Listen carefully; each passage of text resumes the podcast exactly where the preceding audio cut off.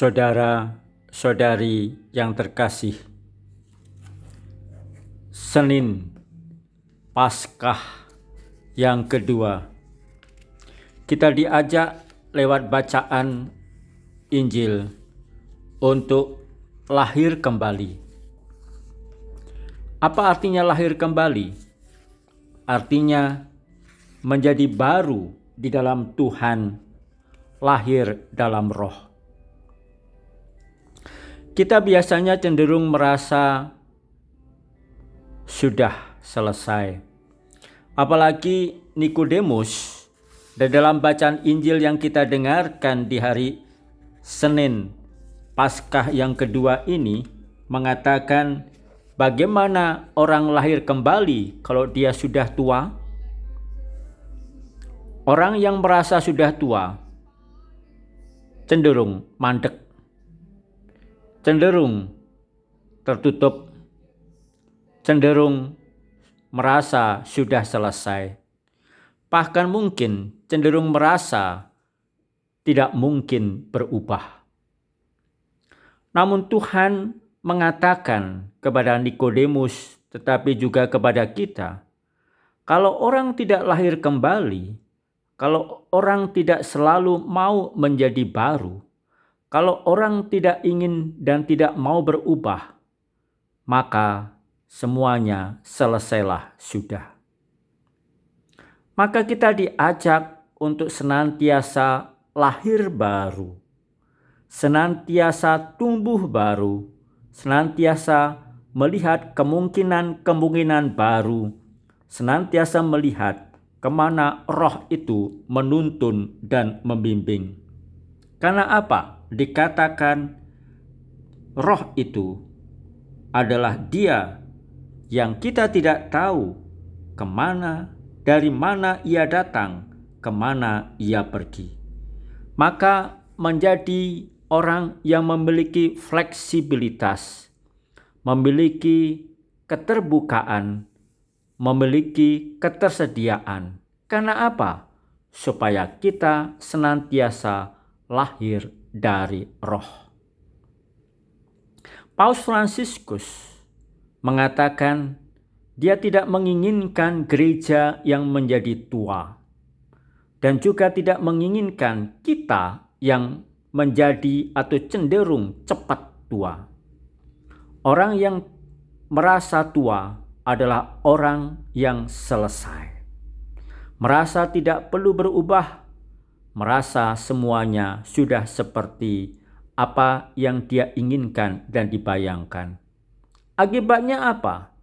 Akibatnya tidak tidak mampu dan tidak bisa melihat bahwa senantiasa ada tantangan ajakan akan perubahan. Maka Paus mengajak kita untuk tidak mudah menjadi tua, tidak mudah merasa selesai, tidak mudah merasa cukup segini dan begini saja. Lalu mandek, berhenti, dan orang yang selama dia masih hidup berhenti bisa dikatakan mati. Tetapi kita tidak diharapkan mati sebelum waktunya dipanggil oleh Tuhan. Kita diminta dan diharapkan senantiasa mau berubah, senantiasa mau lahir lagi, senantiasa mau untuk menjadi baru. Dan menjadi baru itu berarti apa? Menjadi baru itu berarti dalam bacaan Injil dari Injil Yohanes lahir dari roh. Dan Tuhan mengatakan, jika seseorang tidak lahir kembali, tidak lahir dari roh, maka dia tidak mampu dan tidak bisa melihat datangnya dan hadirnya kerajaan Allah. Saudari dan saudara, situasi yang kita hadapi saat ini sering kali dikatakan situasi yang mengajak kita untuk lahir kembali kita diajak bertanya, ada sesuatu yang salah dalam hidup kita ini. dalam cara hidup kita, dalam gaya hidup kita. Kita cenderung ingin serba cepat. Kini kita diajak berjalan lambat dan perlahan. Kita cenderung hanya memikirkan sesuatu yang menguntungkan. Kini kita diajak peduli kepada sesama dan saudara. Kita cenderung biasanya memastikan dengan segala agenda, acara, kegiatan, bahkan keyakinan-keyakinan tertentu yang sudah kita miliki. Kini semuanya itu seakan-akan dicungkir balikkan.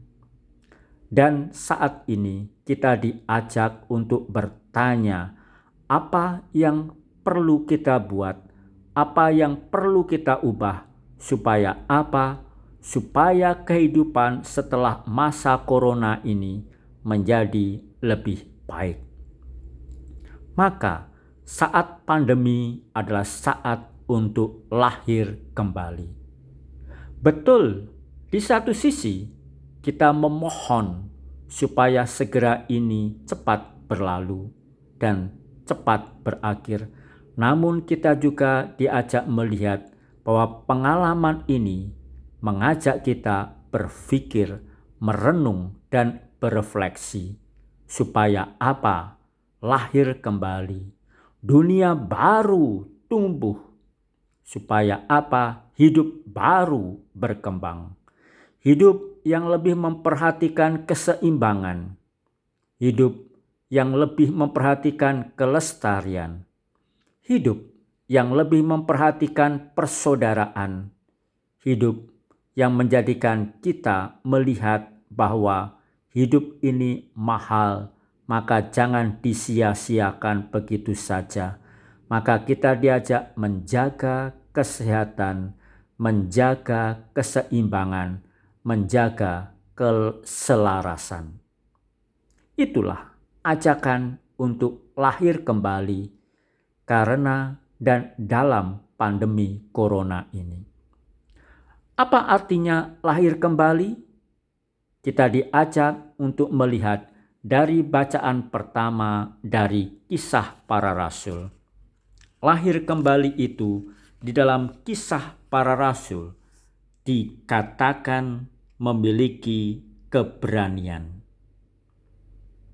Apa artinya memiliki keberanian? Memiliki keberanian untuk mewartakan iman, sehingga menjadi orang yang tidak takut.